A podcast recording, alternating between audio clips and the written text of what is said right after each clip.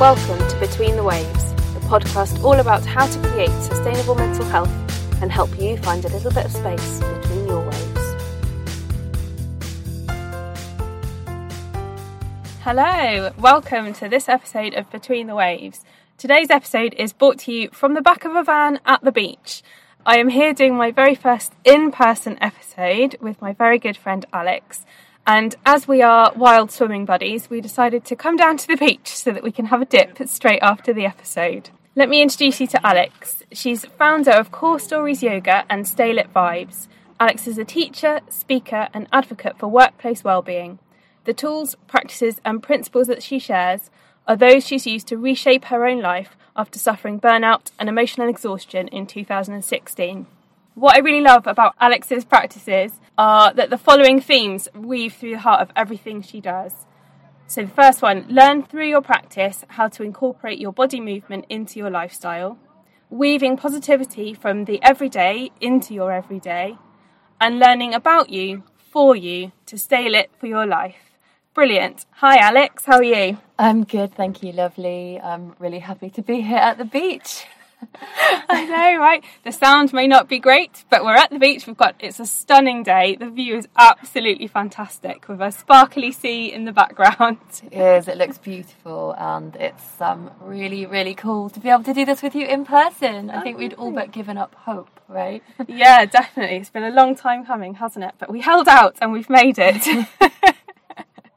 So I'm really happy that you've joined me today um, because I know that you've got some really awesome tools to share with our listeners. So do you want to start by telling us a bit about your mental health journey? Yeah, sure, by all means. So um, it probably started back in 2016, um, as you mentioned in uh, your intro, uh, when I um, I made a very big series of changes in my life um, because I was completely exhausted and I totally lost myself. Um, I'd been struggling with my marriage and I was struggling with my relationship with my daughter, who was three at the time, and I was really, really unhappy with work as well. Um, and I, I just didn't know what to do about it. I, I thought, felt like I'd supported everyone else and and done all the right things, and just was like really, really, really suffering. Um, and one day in January 2017, I just went pop. Um, I ended my marriage. Um, I walked out of my job, um, and yeah, everything kind of changed overnight, um, and it was crippling, really. Um, I've never felt anxiety like it. I've always been a really shy person, so I suffered quite a lot in my early years um, with communication because I had hearing issues as well, which made me really softly spoken and.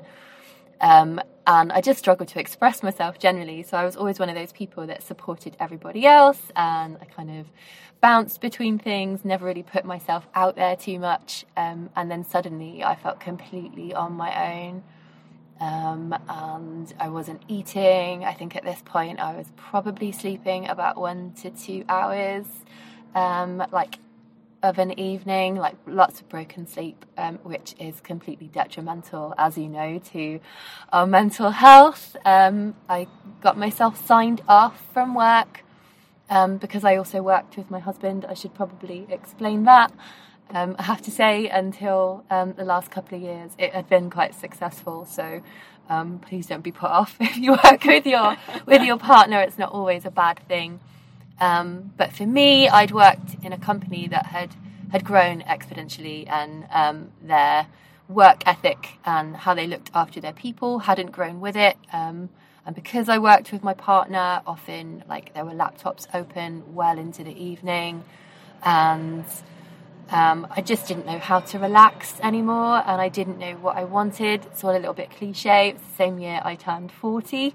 Um, so at that point, I was evaluating, you know, what I was what I was going to do, and what my relationship with my daughter was like. What I was teaching her. You know, I was unhappy. I wasn't doing what I loved, um, and I just I, you know, I, I wasn't certainly wasn't lit from the inside out. Hannah Lovely, um, as you know, it's a big part of my philosophy now. Um, so I had to do lots of uh, lots of reevaluating, um, and most people would think it, you'd be quite lucky if you had a year off work, right? Um, and you do all these amazing things. Um, but what I remember really, really clearly is um, I did quite a lot of amazing things that year. You know, I was in the middle of doing this project to overhaul our community space, um, which just happened to all kick off at the same time as my life changing. And so I was committed to it. So I couldn't really run away.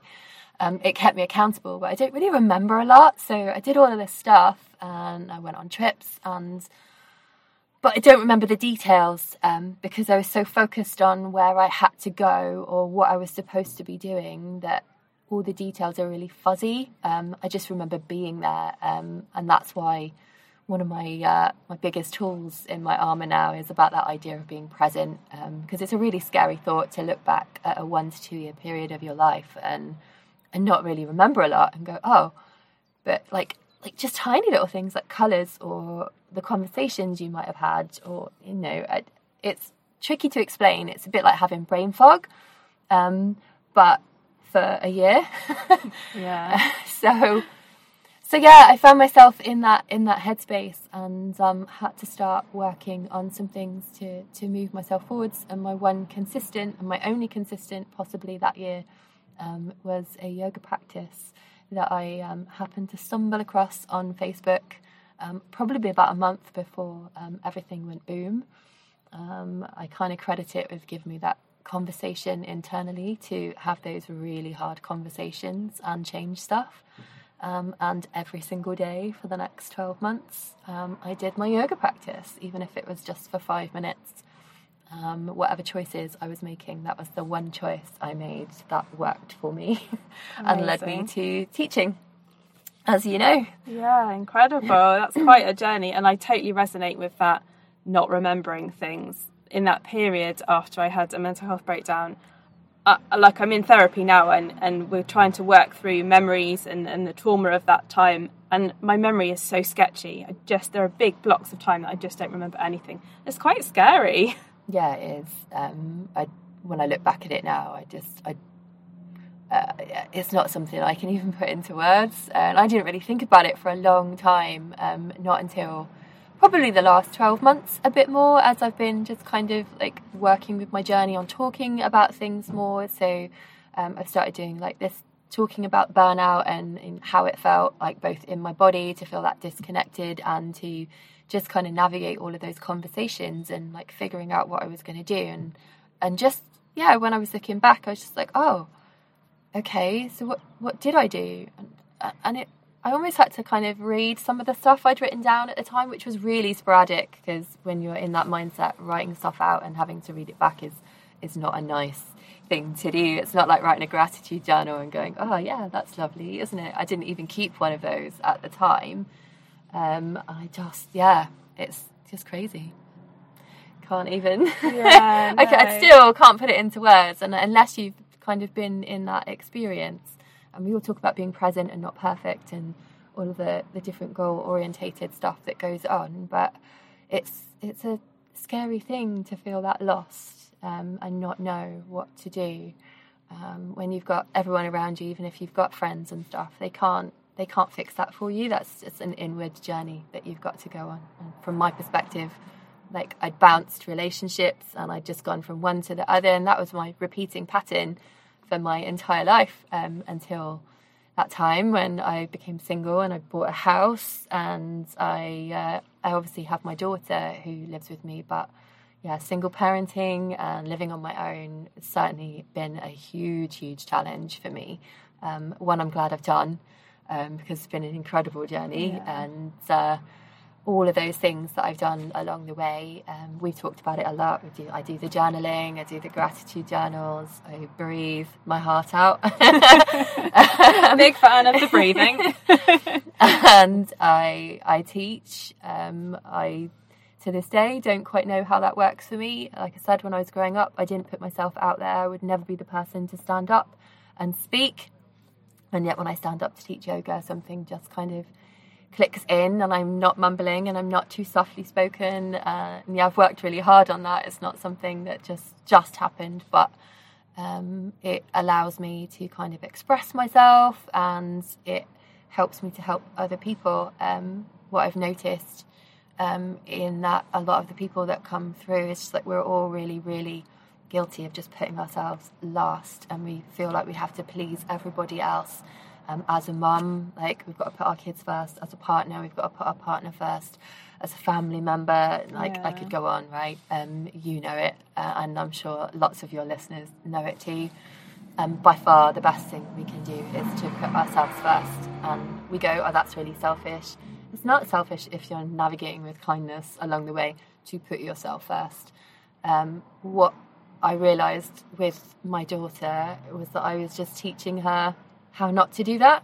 I was teaching her that you know staying in a relationship that you know was making you unhappy was the right thing to do. I was teaching her that staying in a toxic work environment um, was okay, um, and I was teaching her that she has to put everybody else first.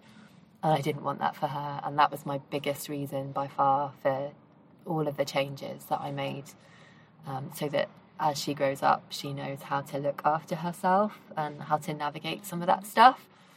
Um, because she does rock a little bit of anxiety, which is uh, quite frightening.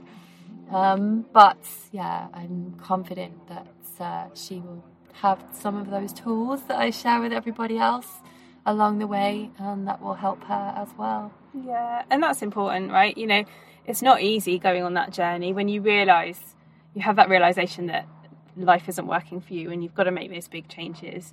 Like I'm a big believer in you've just got to sit there and feel your way through it. Like it's it's hard and it's miserable sometimes and it's really damn lonely. But you, there's no quick fix. You've got to just feel it, get uncomfortable, and and work your way through it. And you know, that's a oh god, I hate this word, but that's a journey that like is constant. I think there are times when that's easier. You know, things are going a bit smoother, or you know, you're just in a better place mentally, and it's easier to ride that out because actually there's a bit less to ride. But sometimes it's really hard. And every so often you get that wave that crashes over your head unexpectedly. You're like, oh, now I've got to figure my way through this too. Um, but by having the tools and the practices that you put in place in those easier times, it helps you be prepared to deal with that sort of crashing wave when it happens. Yeah, it does. Um, and I use uh, what I call like the stay lit philosophy, which is to have that stay lit list. Um, and I think as I was young, when I was younger, um, it was definitely more around like big things, like going to all these amazing places and you know like oh what could we do next? Oh we go this we go there we'll do that. And yeah that's great and that's brilliant and they can still be on your list. That's travel right? That's just one thing really. Um, but it's lots of different smaller things. So like i love the rain.